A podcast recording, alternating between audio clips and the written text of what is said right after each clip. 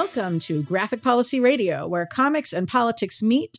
This is your host, Elana Levin, aka Twitter's Elana underscore Brooklyn. This is the show for folks who hope to one day draw connections between climate change messages in the comics page and climate change action in the streets. Joining me today is the newest writer and artist on a classic newspaper strip. Mark Trail is now written and drawn by Jules Rivera, today's guest. Jules is the second Latina woman to become a nationally syndicated comic strip artist, cartoonist. Jules brings her background in engineering and lifelong interest in nature and the environment to Mark's adventures. And you know, people in plaid fighting for trees didn't start at the Seattle World Trade protests. It stems from a longer American tradition, sometimes illustrated quite literally in the daily paper. Created by artist and naturalist Ed Dodd in 1946, Mark Trail was an environmentalist before it was fashionable to be one, and like wearing his flannels before they came back again for the second time in my life. Um, Mark's mission has always been that of preserving the American wilderness, water, and wildlife for future generations. The comic has been awarded more than 30 conservation awards from private organizations and government agencies, including the American Waterfowl and Wetlands Association, the Georgia Wildlife Association, the National Forest Association, the National Wildlife Federation, U.S. Coast Guard, and U.S. Fish and Wildlife Service. Today, Mark Trail is syndicated to nearly 150 newspapers and digital news outlets across the country. Welcome to the show, Jules. Yes, it is a pleasure to be here. Thanks so much for the warm welcome. Um, I I I came to uh I came to slay things. Let's let's do this. Let's let's have Yay. some conversations about things.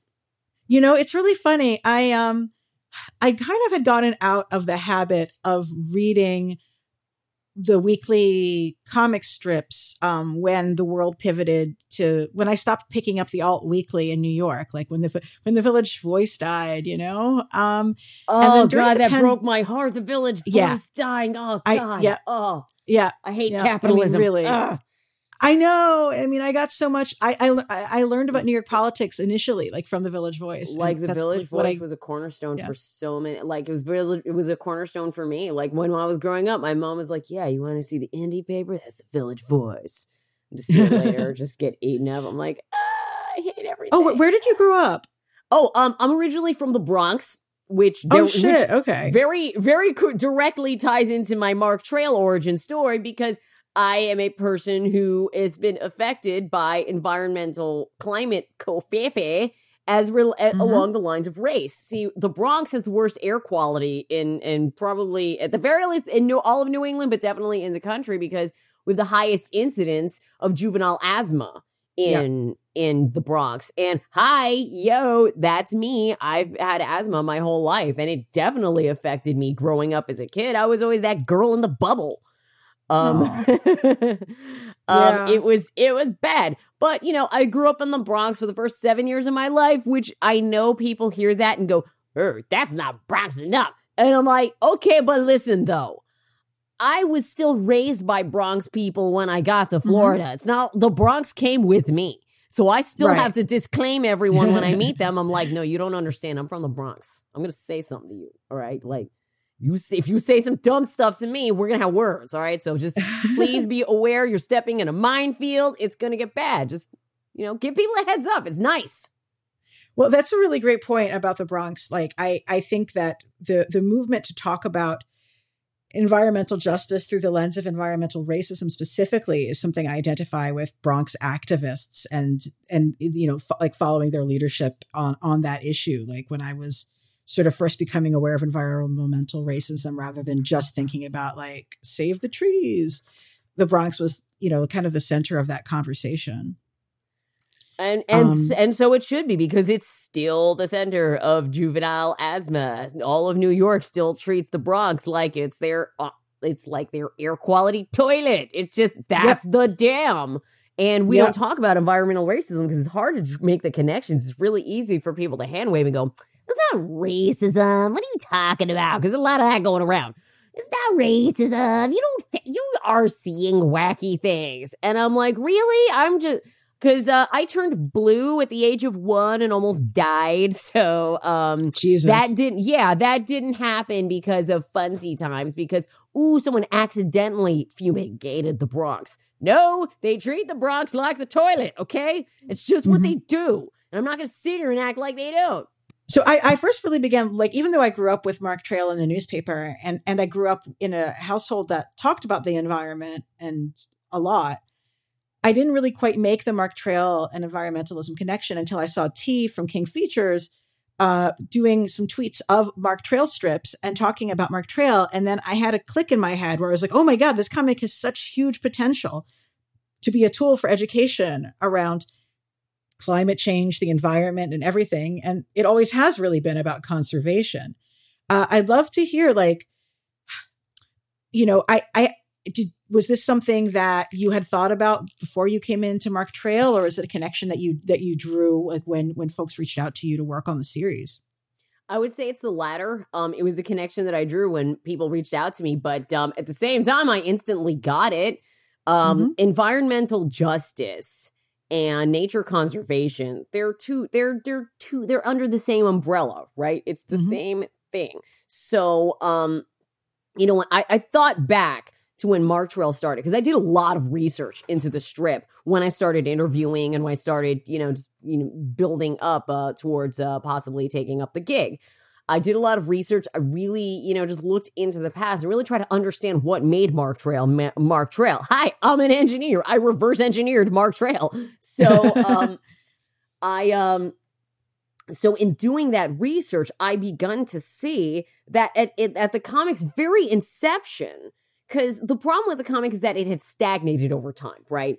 Um, mm-hmm. It just kind of stuck to doing the same three or four storylines that it had been doing since the 40s and like in the 2000s and i'm like guys it's been 60 years you, you can't think of anything new to talk about um so I went I looked back at the comic at its inception and I realized this comic was actually metal as hell when it first started. Like, okay, think about it. What was going on in the 1940s, um, you know, in America at the time? It came out in 1947. That would be, we're just on the end of um, winning World War II. You know, everybody's bragging about it. And like, I hate to say it, but like, that's the only thing white guys were required to care about back then. Bragging about mm-hmm. winning World War II. We won the war. Now we're going to make a bunch of babies about it. Surely none of those babies are going to cause any trouble for anyone later, right? mm-hmm. Oh, God. Um, anyway, so at that time, that was America's mindset. So for Mark Trail, a strip that comes out that makes you care about animals and the wilderness and the environment, because Mark Trail starts off as a veteran who gets saved by his Saint Bernard dog Andy, right? Um, so that was actually really, really ahead of its time you know, a dude was not required to care about literally anything except American nationalism. But here you got this guy caring about nature, which is light years ahead of its time. Pretty much the only person, um, there weren't that many public figures that were like, right. hey man, don't mess up nature. Like pretty much the only one I can think of before Ed Dodd and, uh, you know, the likes of them.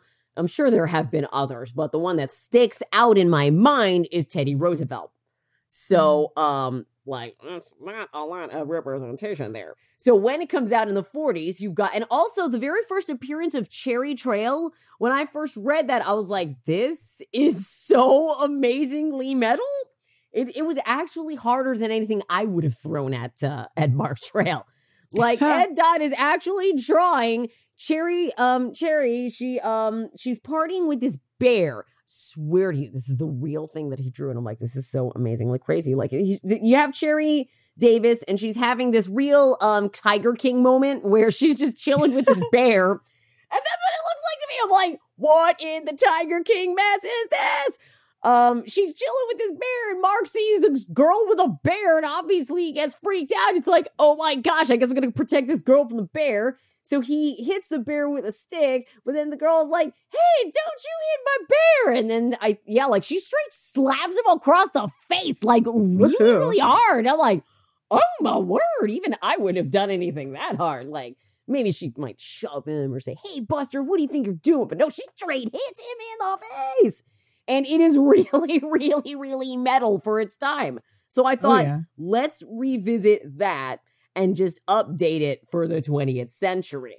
And the 20th century, Mark Trail is actually confronting political issues because we are coming into a time where we have to care about politics or we're gonna die. Hi, Yeah. 20 years invested on making South Park jokes has actually caused the capitalists to almost kill us. Oh noes.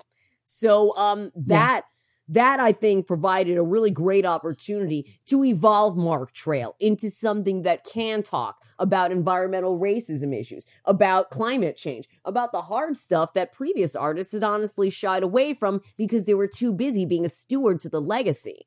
And don't get mm-hmm. me wrong, that's a noble goal. I, I want to be a, as good a steward to the Mark Trail legacy as anyone. But at the same time, being a good steward of the legacy means that you don't let it stagnate. It's like you see this garden and it's all like. It's kind of a mess because I got into gardening over the summer. That was like my apocalypse hobby. Everyone got into Oh, baking. I got into gardening.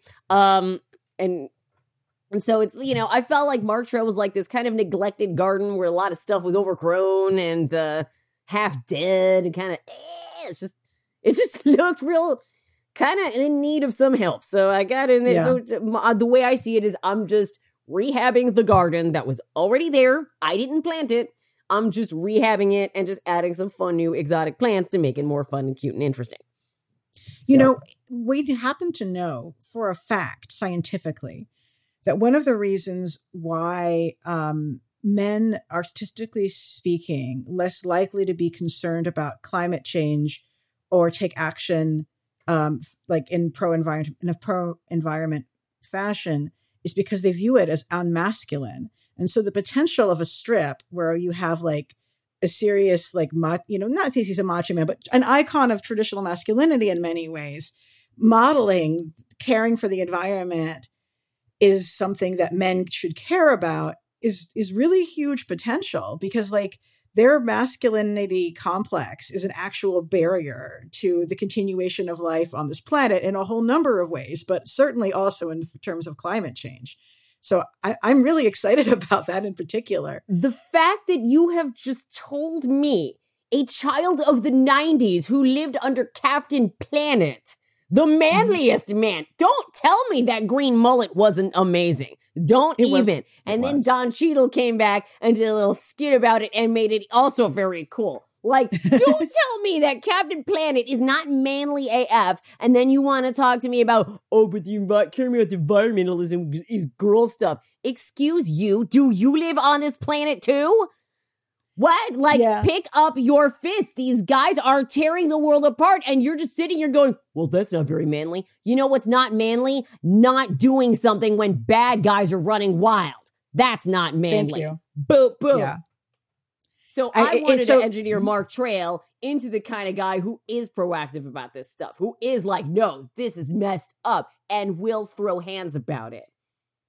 And in your very first storyline, you're having him deal with fa- like farm farm farm based pollution, like specifically.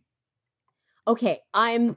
For those of you who don't know, I just want to do a little exposition about what the farm based pollution is and what it is and why it's very, very crappy. Literally. Um, so what happens in farming in Florida, and this has been going on for a while, um, is the overuse of chemical fertilizers to um to uh, on farms and the reason why a lot of chemical fertilizers are being used is because a lot of these plants are not native to Florida. You have to use a lot more juice to keep these crops growing and growing and growing. So, the problem with using all this chemical fertilizer is that it goes into the water and uh, because this um, fertilizer contains I think it's like nitrate compounds and stuff. I'm trying to remember Yeah. off the top of my head. When that chemical enters the water, um, the water, in the aquatic environment, cyanobacteria have a little party and a field day. They're like, wee! Because the stuff that makes plants grow on the surface makes the cyanobacteria go wild. And you know what it does? It turns the water into toxic, gross sludge. You can't swim in it. Fish die in it. It's actually disgusting. It actually stinks. I like it just smells like toxic sludge. Okay. And Mhm. that's actually because the cyanobacteria is going out of control. It's kind of like if you leave something gross in your fridge and it just goes, that's bacteria. It's having a field day decomposing whatever food you're leaving out. And uh, you have to get rid of it. All right. That excess of bacteria is actually what causes all that toxic crap. So, in the comic, I wanted to show uh, Mark Trail's dad, who had previously never been introduced. Um, because uh, I mean, I had asked, I was like, okay, so what's Mark's family like? Maybe we'll, I'll just stir up some family drama. Mark doesn't have a family, and I'm like, what? Da, da, da. what? He doesn't have a family. I am amazed that in 70, what was it, 74 years of this comic strip, nobody thought to give Mark Trail a family like a dad and a mom. Like, did they, did he sprout from the sea? What? I'm just, I was so confused. I was like, how is this possible? So I decided to just go with the most obvious, and in my opinion, elegant solution.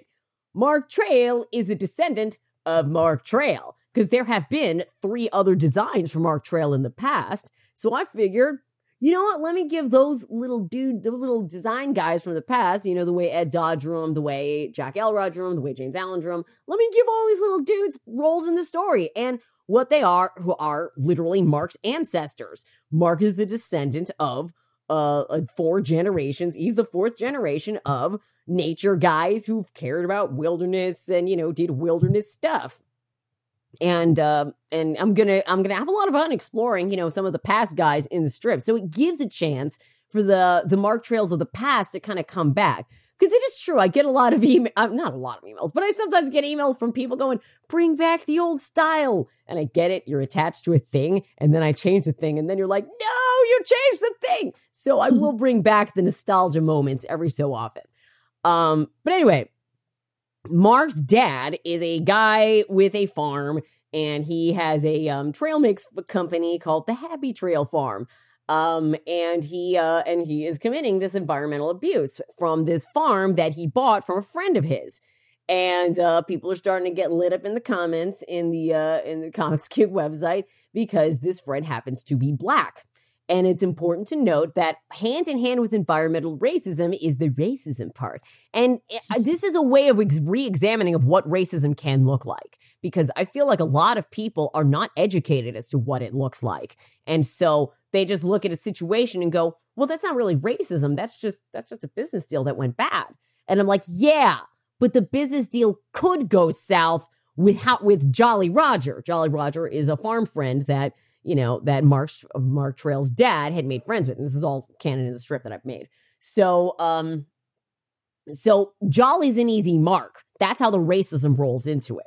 Because it's easy, like if it was one of Happy Trail's golf buddies from Palm Spring, or not Palm Springs, sorry, I mean California, Palm Beach. Yeah. Yeah. Not West Palm Beach. That that place is trashy. but if it had been one of his golf buddies from Palm Beach, things would have turned out very different. Happy Trail can't steal from that guy without a big crazy fuss. But mm-hmm. somebody with less resources, somebody with less recourse from the government, someone with less assistance, yeah, it's a lot easier. It's and that's the point I'm trying to make.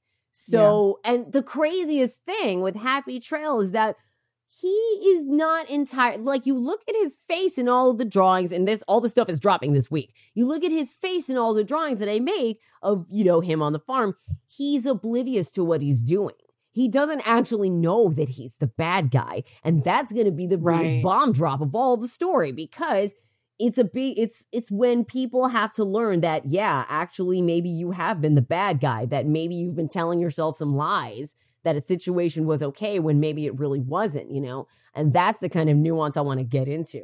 Everybody thinks that it's all about, oh my God, I'm starting to, I'm, I'm stirring it up. I'm going to cause a heat riot in Mark Trail. Like, no, it's about loving nature enough to put someone, to put your fist in someone's face about it. And sometimes, yes, it's about loving your fellow man enough to stand up for him and say, this wasn't right. This isn't okay. You know, hi, human nature is nature too. Mm. Yeah. Yeah. Mm. So some of these characters, you know, I like I I what I wasn't growing up. I didn't read the the Monday Monday through Friday Mark Trails that were sort of the soap opera driven ones. I only read the weekend um and you know animal nature spotlight ones yes are the characters that you have it seems like a lot of the characters you have in it are ones who are from you know long standing from from the strict long standing characters from mark trail yeah yes so you've done an interesting job, sort of like taking the existing character designs and reimagining them and updating them and also making them more diverse and representative of what America actually looks like. What is the process for approaching a redesign of, of this these characters that have such a long history and making them feel contemporary again? Well, uh, you know, it's funny, some of the characters I didn't really update all that much. Like um like Mark's editor, Bill, I left him exactly the same. that was the funniest thing of all. He's the one guy I was like, nope, leave him alone. Keep him completely untouched because I wanted to think about how these characters would look in today's lens, right? Like mm-hmm. Cherry Trail, for example. She was like maybe the biggest uh, surprising update. Um, you know, I gave her kind of a smart new hairdo, kind of give her an undershave, kind of made her a bit it's more cute. of like a cute hippie chick look.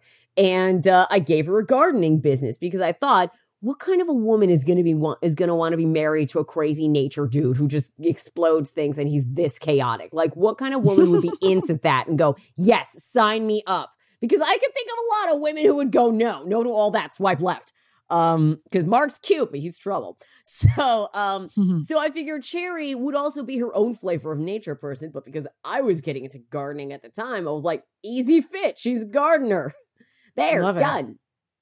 Um, so gardening kind of com- and she, she, would also in like remember she had that Tiger King moment literally in her introduction. So she also loves animals too. It's just we see her in the context of nature taking care of her plants a lot. Um, because I just kind of wanted to give her own personality. Mark cares about animals, she cares about plants. What? It's, it's like complementary, you know? Mm-hmm. So um I would just imagine each of these characters in a modern lens and how they would um update. And like some of the characters are not all like super mega modern updated like with um mm-hmm. Doc mm-hmm. Davis. I updated him to basically look like Dale from the ranch. like I'm like I want him to look like that guy cuz he looks like a human emoji. He's just smiling and I'm like I like that guy's smile. So yeah, I just made him look like kind of more up modern kind of I mean literally same character in the show is a uh, is a vet. So I'm like this is easy. um uh, as Mark himself, I I just reimagine him as I'm like okay, if you were being cast in a show today, who would probably be tapped to play him? Or like, what is the same three or four actors? And I'm like, eh, most like my easiest guess was like John Hamm. Like, yeah, yeah. John Hamm was the easy guess. I'm like, he just at like the lowest of hanging of fruit. It's basically on the ground. Just pick it up. So, um, yeah, and also he's tr- and also John Hamm wants to get away from doing that crappy, you know, Don Draper crap. So Mark Trail is like mm-hmm. an anti-Draper. Because Mark Trail is not selfish. He is well, he's a little he's a he's a little self obsessed, but he's not like selfish. Not to the scale right. of Draper. So you know, I I just figured John Hamm perfect, and uh and uh you know, it's just imagining everything with a modern lens. And you know, he's that classic nature daddy look, and the classic nature daddy thing's already there. I just you know modernized it. It's, it and like it's he, and it's hot, like it's hot right now, so it like works in the modern and classic context. Exactly. So, you know, I just wanted to have throwbacks to the, the retro stuff that made Mark Trail great, but just give a little more modern flavor, just in little bits and pieces here and there. I don't want to rewrite all of the universe because then it wouldn't be Mark Trail anymore. It would just be some other thing. Well, that's why I think like the hair redesign for Cherry is so genius, is because the very top of her hair, where it's sort of wavy and parted in the side, is the classic hair. And then it's got the undercut underneath it. So you're like working with this iconic hairstyle and then updating it.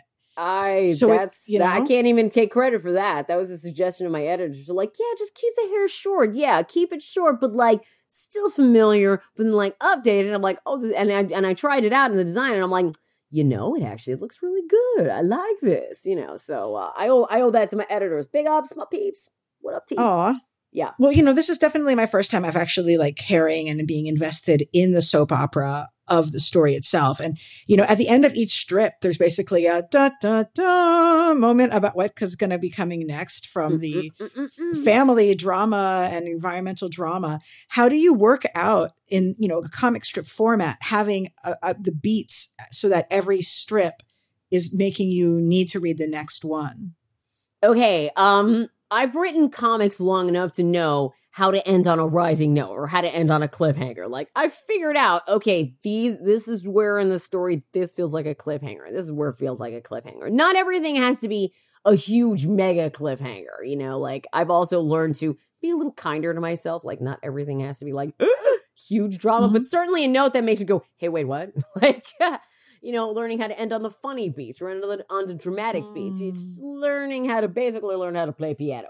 So, um, so uh, I've just figured out where in the stories to, you know, kind of rake the strip so that it ends on a rising note. And it's very organized. I, I got, you know, a very, you know, set up, you know, Google Doc and everything. And I always do everything week by week. People don't notice exactly how numerical and methodical my, my uh, strategy is. But Hmm. every week in the story is like a scene in a movie, right? Or like a scene in a TV show. Every week is a scene, right? And in that scene, I'm like, okay, I have to make such and such happen in this particular quote scene of the comic. So I write the story to build up to the scene and build up to the scene and build up to the scene, and then the scene happens. And uh, and the key of writing is enter late, leave early. So that is how you make cliffhangers happen. You and you leave Hmm. early. You're like, here's some information. Okay, bye. Now we're gonna go. And people are like, wait, wait, wait, wait, wait. You know, give them just enough to keep them wanting more. Just here's some, and then we're gonna go. Like, wait, like. I could get, I continually disappoint people. No, that's not true. I always do deliver on the payoff. But um Oh, but yeah. So every week is a scene. And sometimes I and in the case of um there's an action piece scene that's coming up that actually turned into 3 weeks of uh of writing, but it's because I really wanted it to be a very big action set piece. Like I was just like I want to Jerry Bruckheimer this mess um i like it's it's it's pretty intense. I just finished drawing it and uh it i'm just like yes this is this is probably some of the best work i've ever done in my career. Of this oh, that's amazing. action of this intense action piece. Here let me just tease the fans. Yes it involves speedboats. Oh yes it does. Oh But not the Oh. Punisher, just speedboats. not the punisher on a speedboat just speedboats. Mark himself is the punisher but in a worse way Yay! Oh God, it Yay. is such a mess. So that's I- why I, I- I get wow, to wow. writing the sequence. So it was originally only a week long, and I'm like, no, this needs to be bigger. So I, I actually made it as like, an, in my mind, a little three act story. Uh, I, I, That's really neat. But like, I think Um, it points to, you know, I I had gotten out of the habit of reading daily strips, and then, you know, at the death of the Village Voice, and then during um during COVID, I, I found like kind of accidentally through Instagram, I started reading um Simon Hanselmann's uh, Megg Mogg and Owl's Crisis Zone uh, comic strip, which is basically a daily series that exists on Instagram. And it's really amazing, but it's also upsetting, but it's also, I mean, it's supposed to be. And I, I, when I, when I saw that you were writing Mark Trail, I was like, I want to start checking this out. And then checking Mark Trail every day kind of became my daily comic strip checking thing that was also, but like, I but I knew wasn't going to like be up, upsetting, upsetting. Do you know what I mean?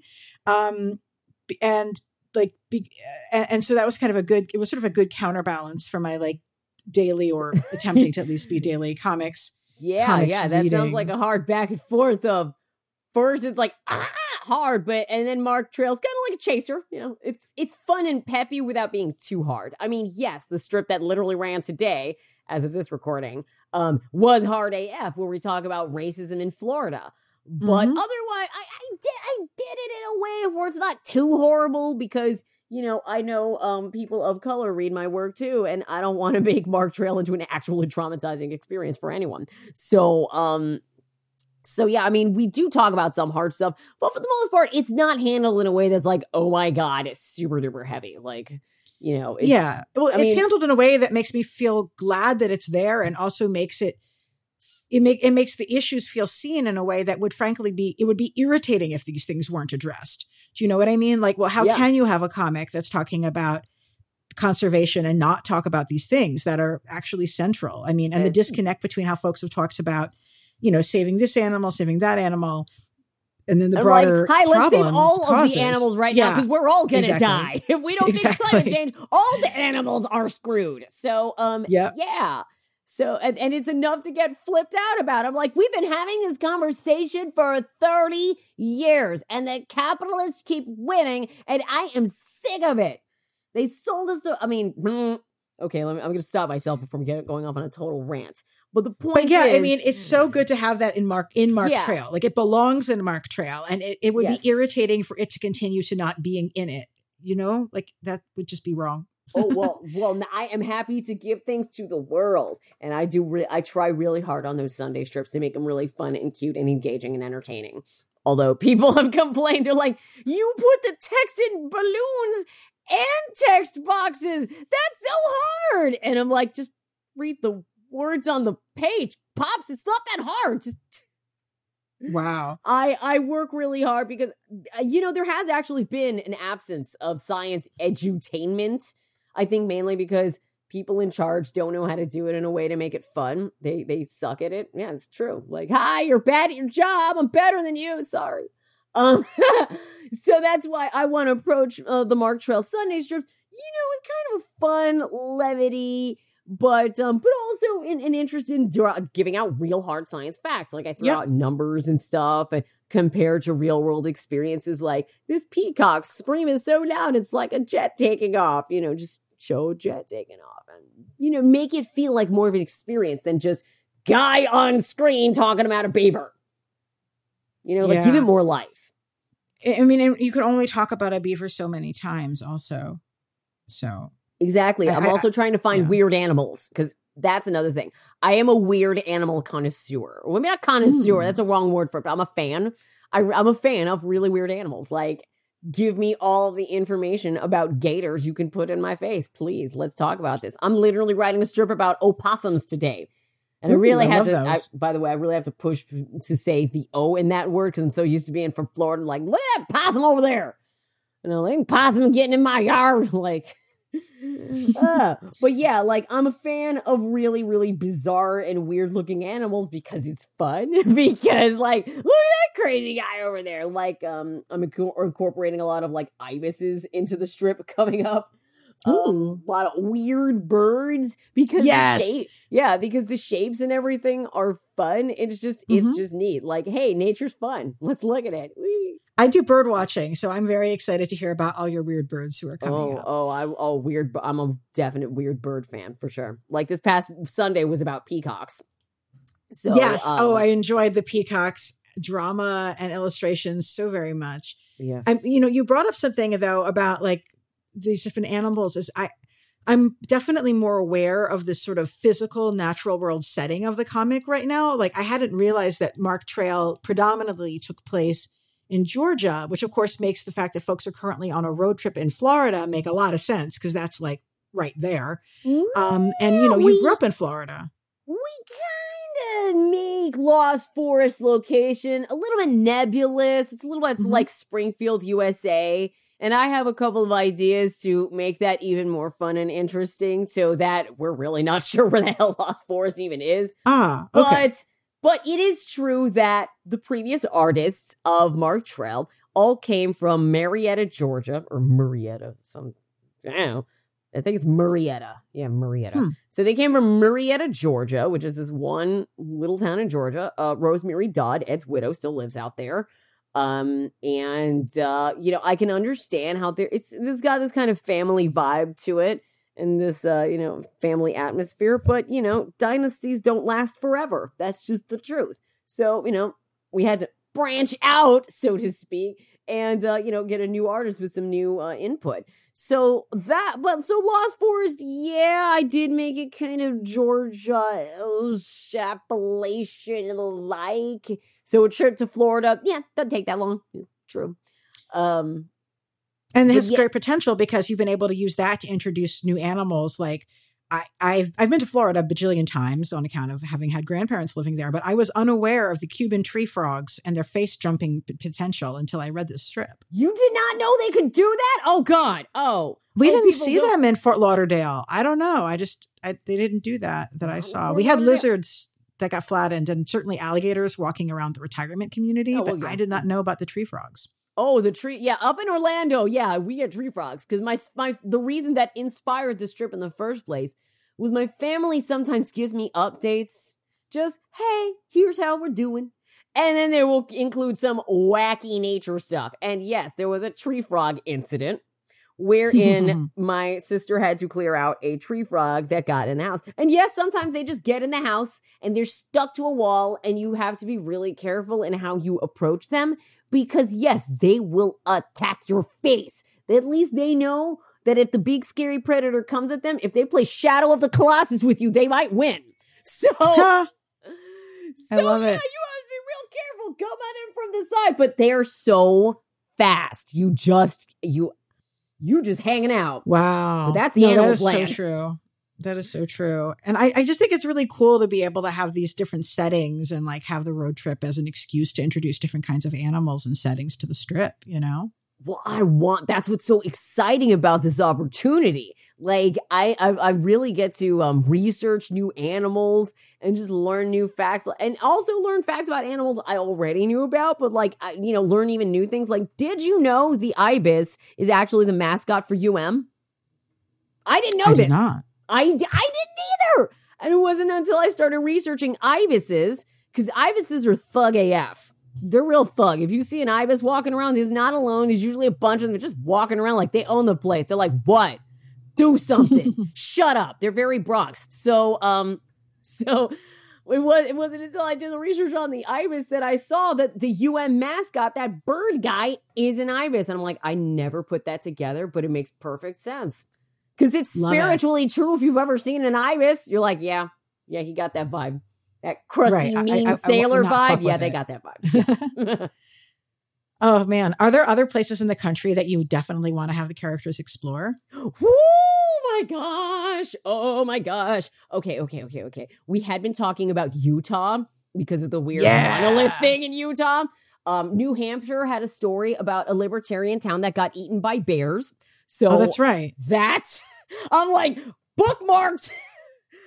oh man, definitely that. Um, I um, I I want to I, I want to take a storyline to Arizona. So um, uh, there's all kinds of weird animals in Arizona. Like I'm pretty sure they got Mexican beaded lizards out there, which are really um these fun little poisonous little doodads. Well, they're not poisonous; they're um venomous. That's right. Vet- poisonous means if Ah. you eat it, you die. Venomous, me- venomous means it can actually inject you with a thing, but it gets to live and go away. So uh, it's a venomous lizard, and uh, yeah, it's it kind of just looks like a little fat chubby guy, but he's made of little orange and black beads. and He's real cute. Like you'd make a really good Mark Trail strip Oh, right no. there. And also scorpions are in Arizona. Like I could have a field day. Uh, where else? Where else? Where else? Oh my god! Well, Texas. I'm sure I could have a field day in Texas. Like, which part of Texas? The Oklahoma part of Texas or the Gulf? Like, you know, and also way more aquatic stories. That's another thing. Mark's gonna get way, way, way more into water stories. Um, number one, because speedboat chases are literally the most fun thing I've ever drawn in a long time. So yes, I'm definitely gonna have to go back there.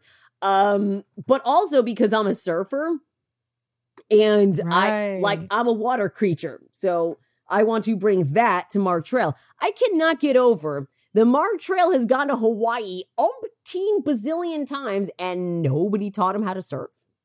Ooh. This is why you need to branch out because no one in Marietta, Georgia surfs. Right, right, right. They're too far. That's going to be really neat. That's going to be really neat. Like I, I, I, I, right now, especially since we can't really travel, I like being able to have you know these different settings and and places that you can go in the strip is really cool. Yeah, little adventures in your mind, right? Like literally part of my test art included Mark trying to surf and failing. Yes. Yes. So um, so yeah, how how did you how did you like get scouted and and and come on board for the strip? Well, um, the editors had contacted me. Um, they were talking about uh, you know, updating the um the artist for the strip.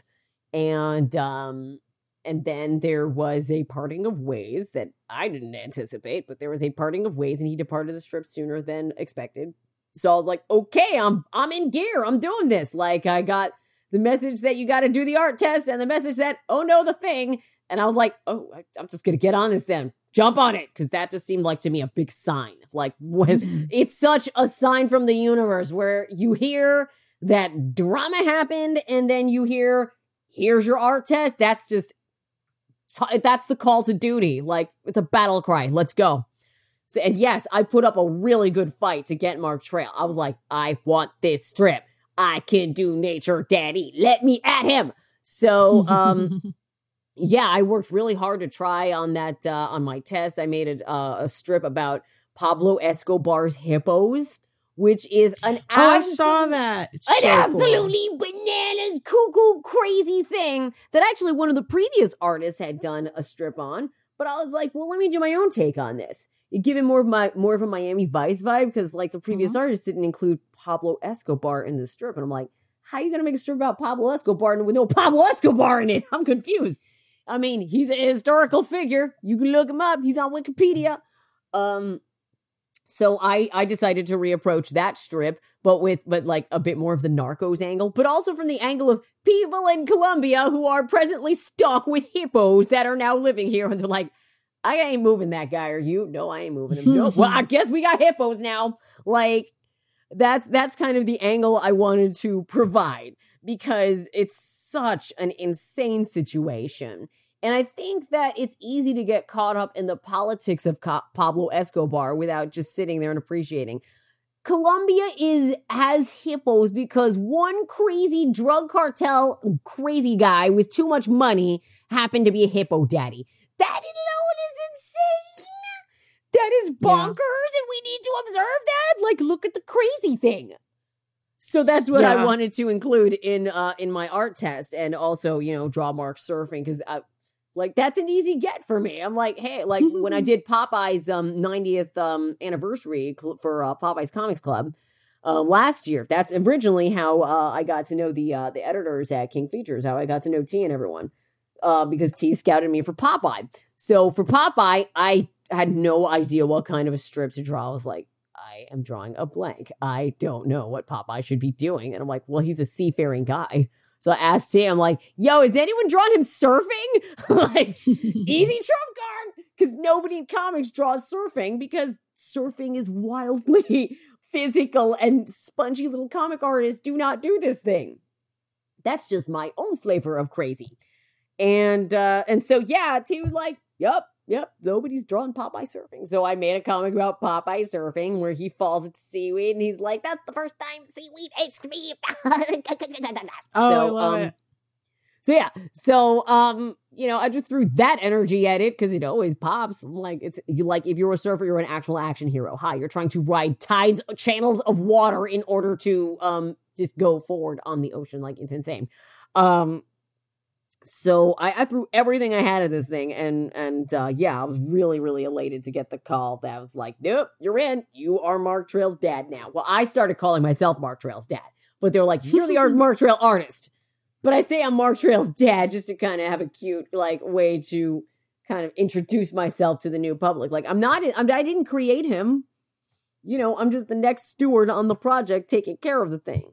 I guess a caretaker yeah. would also imply, you know, apply. But like, come on, I got to wear dad's sweater in my little comic that I made about, hey, I'm Mark Trail's dad now. That I made in my own comic strip, Love Jules, which I'm just pulling out of the gutter now because I've been so tired from teaching and in a pandemic, and also making Mark Trail in a pandemic. It's been a lot. Yeah, it's it, it really is a crazy time to be doing this. Um, but hopefully, you know, there's more people even reading it now, and we can like pointed to it as a moment of real growth or for for comic strips. Knock oh, for sure, wood. for sure. Like it, like people are coming to me now and telling me I didn't read this thing until you came along. Like mm-hmm. you're the you're you really gave this thing some life. And I'm like, yeah, I did because I just cut out all the excess weeds and got rid of all the root rot. Come on, that's a garden joke. well, yeah, I mean, you need to have new voices on things. Absolutely. Um, you know i mean we, you know reading the x-men can you imagine if like there had been one person doing the x-men since 1965 I don't know. I mean, if I I feel like if Chris Claremont was still on X Men, just barfing word balloons everywhere, I think I wouldn't have a too big of a problem with that. I'm like, yeah. oh, also, the, like X Men and Big Two usually have the same three or four guys for like decades anyway, so it's not that. It does tend to circulate. But yeah. yeah. but like I'm I'm very but the ones that I'm most excited about reading are now are when we're bringing new voices to them. Yeah, for I, sure. I love like that Starfire yeah. one looks awesome. That I'm not hmm. Starfire, I I love it. I'm like this this is the kind of stuff that looks interesting. Cuz I mean, with yeah. superheroes, you have this I mean, superheroes have kind of just become space cops. Like, yeah, I'm going to stop crime and I'm like, you going to defund the police over there? Cuz I've just hmm. researched what an LRAD costs and they need defunding and uh, yeah, no word on whether or not they've uh, whether or not Big Two is uh, gonna you know, g- approach harder storylines like that. But like when you tell the same three or four stories, I get bored. Sorry, I'm a Yeah. human. So Yeah. when you start to see the newer voices, even just bringing in the smaller scale stories, like you know, I'm not Starfire, or um, that Zatanna one looked pretty cool too. Ob- okay, obviously I follow Yoshi Yoshitani. Um, so uh, yeah, just the new stuff. It's just it's exciting. It's like oh, good new things, something other than space cops in tights. Great, awesome, love it. Yeah. Yeah. Well, how did you get interested in comics as a medium? Hmm, interesting question.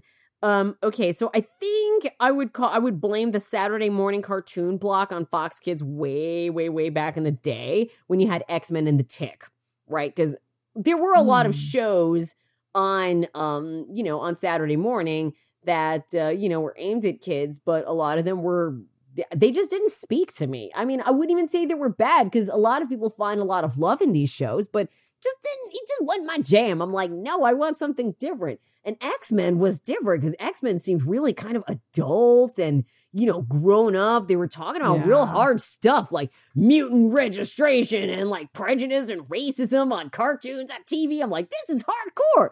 And the tick was basically a displaced adult swim show. All right. OG Tick is based it like it it just it seems like that was a show that really should not have been a Saturday morning cartoon. Cause it's not even that it was like dirty or lewd or anything. It's just some of the jokes were just real highfalutin. Like they made a joke about um the bat dude who was named Die Fledermaus.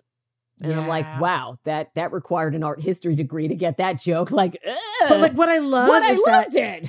Yeah, well, I mean, in the kids' cartoon and in the original comics, he's called that. And then when they decided to make the TV show with actors, like not the current TV show with actors, but the TV show with actors from I don't know, was it ten years ago or so? They gave talking him about Batmanuel? yes. So they're like, now we believe that you are less educated than you, than children. We're going to give you a name that has less cultural references than things that we gave to small children because we believe our audience is dumb. And I shake my head. um, that okay, but if you want to look at it from another angle, I think Batmanuel just got more of an actual audience reaction. Because Die Fledermaus required you to bust out Wikipedia and go, wait, what? What is he called that? Why? He's like, you have to stop and get out your phone. And I get it. It's important to educate people. But at the same time, it is a goofy superhero show. And it's, you get, I like, when I first heard Batmanuel, I freaking died laughing. I was like, this is amazing. He's Batmanuel, is my favorite Batman. Well, short of Lego Batman, Lego Batman, then Batmanuel, and then the maid from Empowered. definitely good to have like a Latino actor in the actual central cast. Like, thank you very much. Right. That's important. So, well, I, I want to, I, I really have to say like that that's so true for a lot of folks like that, you know, TV, TV animated shows of that era, like being a gateway for getting into the comics medium for sure. Absolutely. So uh, my story's not over. So as um, you know, Saturday morning to take that that got me at least interested in comics. But remember, comic book shops were are well, I mean, not were that still are, still are. Yeah, comic book shops are not easy for just anyone to get to. And I was a kid who didn't have access to comic book shops. Like I. I would have had to get on a bus and walk for a mile, which, when you're a tiny little child, is not a thing you're allowed to do so much. So, um, I didn't actually get physical comics in my hand until I was like maybe 14 or so. And by that point, the Sailor Moon bug bit me. Oh, she bit me hard. Oh, girl. I didn't I didn't even think I was even gonna like Sailor Moon, and I have become a lifelong Sailor Moon fan. Oh my stars. Sailor Moon came on TV, and that was the end of my life. I was like, I am reborn as a Sailor Moony forever. Um, hi, I literally have Sailor Mars sitting in my Christmas cactus right now. Of course, I'm a Sailor Moon head. Like that show I love because it was girly and bubblegum, but it actually showed girls doing stuff in a way that Right. wasn't like, you know, meant to like titillate. I mean, well, that's a stupid thing to say because they're in mini skirts, but but it's true. I mean, Yeah, the mini skirt. Yeah, they were on like these little tiny short mm, school But yeah. mini skirts, but at the same time, the show still focused on the central characters' relationships. It- I mean, Mm-hmm. yes, it was about boys, but it was in about it was about boys in a way that's messy fourteen year old girl relatable, and not I'm a corporate dude pushing a heteronormative Yeah, and it didn't Do have you the, see the difference? It didn't have like a male gaze looking up her skirt, kind of. So she, she can wear a mini skirt and have it not be gross because nobody's literally trying to look up her skirt. Exactly. Like, I mean, granted, the audience was definitely trying to look up her skirt, but nobody in the show was. So that's Yeah. the difference. But I mean, yeah, I loved Sailor Moon growing up, and um, I followed that into Toonami Land, and Sailor Moon was the gateway drug to my giant anime addiction. Which, uh, yeah, uh, any day now I'll be recovering.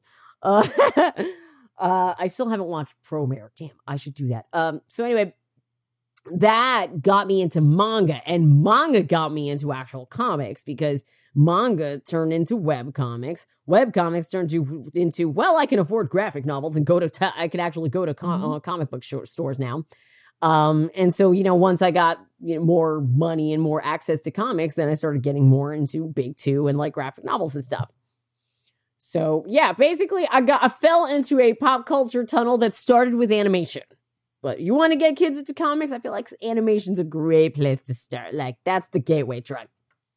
That's the one. Yeah, no, that makes a ton of sense. Uh, did you always draw yourself, or or when did you get started with taking that seriously? Well, gosh, um, again, since Sailor Moon came out, I started drawing Sailor Moon fan art, obviously, because I don't Mm. like I, I don't feel like you can watch Sailor Moon and not draw at least some Sailor Moon fan art. Everybody does it. But Hmm. I I just kind of kept going at it because I was like, this is fun. I like drawing little Sailor Moon characters. And uh and then Evangelion came out, and I'm like, ah, this is awesome. No, no, no, wait. No, wait. Final Fantasy VII and then Evangelion wrecked my life. I didn't actually drew that much uh Evangelion art, but definitely Final Fantasy VII came out. Oh man. A lot of Sephiroth fan art, a lot of gross Sephiroth stuff came out of that. Yup, yup, yup. Hmm. I'll just I'll just own it. Yep.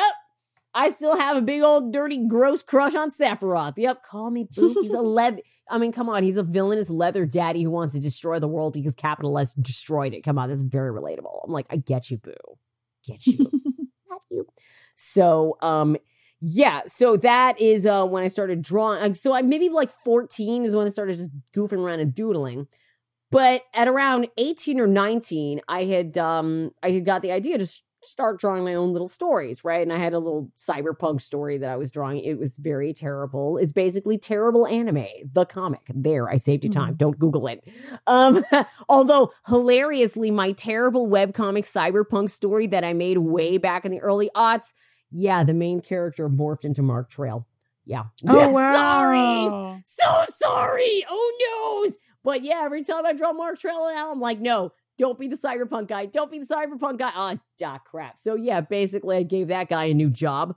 Um, but um, but I started doing my own comics, and it wasn't until I visited an anime convention where I saw people publishing their own graphic novels where I was like, wait a minute. Hold the phone. You can make a whole book by yourself and you don't need to contact anybody else? You don't need to get Mm. an art team or nothing. You could just make a whole book. So that was illuminating for me. And that got me on the road to making my own web comics. That, uh, you know, I mean, I took my, I, I tried my hand at uh, making a couple of different series. And uh, eventually I found my groove with Love Jules. And Love Jules is just my current comic strip that I put out. That's just, you know, me, my life. It's the autobio strip, but like, it's not it's not, oh no, everything's sad, feel sorry for me. oh no, it's it's a lot of call out mean stuff. And Love Jules is absolutely instrumental in getting me the Mark Trail gig because Love Jules did two things, or does two things pretty well. Number one, science education, which you wouldn't think, but no, I work it in. I'm like, what? You you bitches need equations. What? So, uh, and then the other side is action pieces, right? Because you know the the Jules character, the me character, is a fighter. Obviously, people are being stupid. Well, guess I gotta pick up a stick and figure it out. Hit Hmm. him with a rock. Like, yes, there's a lot of violence and fisticuffs in my comic, so I don't do it in real life. Look, I'm I'm so well adjusted. Um, but uh, but yeah, so eventually all that webcomicking stuff just eventually turned into the Mark Trail offer. But also I did, you know, other freelance comic stuff along the way too, because I needed to eat and have food. and make money. Yeah, yeah. I definitely recognized your name from from other work that had happened. So Oh, really, really? excited. Oh yeah, oh yeah. Um, and prob probably from your autobio comic because you know the the web comics do get they do get around. I mean, what's great about Love Jules is that it's just a little slice of whatever. And you read it in four panels and then you're done. Like the problem with my webcomics in the past was doing a long form webcomic in a story that people can't totally get invested in. You're going to be playing to an empty audience. And that Mm. hurts. Oh, it hurts. It, it's very painful. So once, I mean, and I just started to Love Jules. I didn't even start Love Jules to like do anything like, oh, I want to build a career. No, I mainly just made it to spitball and just have a me flavored thing out there. I'm like, yep, it's the me thing. It's Love Jules. Go read that.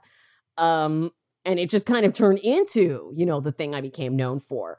And uh, you know, even doing it has been a pretty life affirming experience for me. I feel like I, I've self actualized with Love Jules. Is that weird to say? But No. it's it's true. I feel like I've definitely honed my personal philosophies to allow me to live in a way where I can be firm and set boundaries and not allow clowns in my life, but also in a way that I can maintain peace. Because if you have a game plan for how you're going to handle a stupid person, then you're fine. Because it's like it's like being in the military. Just fall back on your training, right? Well, if you lay out your Hmm. own game plans, then you got your training. So now I know if somebody asks me in the wild, "Hey, so where are you from?" The Bronx, and they're not stupid enough, they're not smart enough to pick up that note. Like, back off, back it up. You better not. I like that. Yeah, I Yeah. mean, making your own art and telling your own story is part of processing the world and how you want to interact with it. I love it. That's really great. yeah, exactly. Uh, Is there anything I haven't asked you that I should have? Uh, you can ask me about my awesome new graphic novel coming out next year, and uh, in, tell in- me. er, coming up in February, Valentine's Day, boo boo. Ooh, ooh. That's right. Are Next you year is very interested? soon. I just have a Tell few questions for you. it. Are you interested in romance, sci-fi, yes. and flower explosions? I mean, of course. There I we love go. my psychedelia. We I got you on board. Okay. So 200 is my graphic novel that I co-wrote with Jennifer Brody. And it's coming out in uh in probably February. I don't know if it's actually the 14th, but definitely early February. It's gonna be coming out real quick.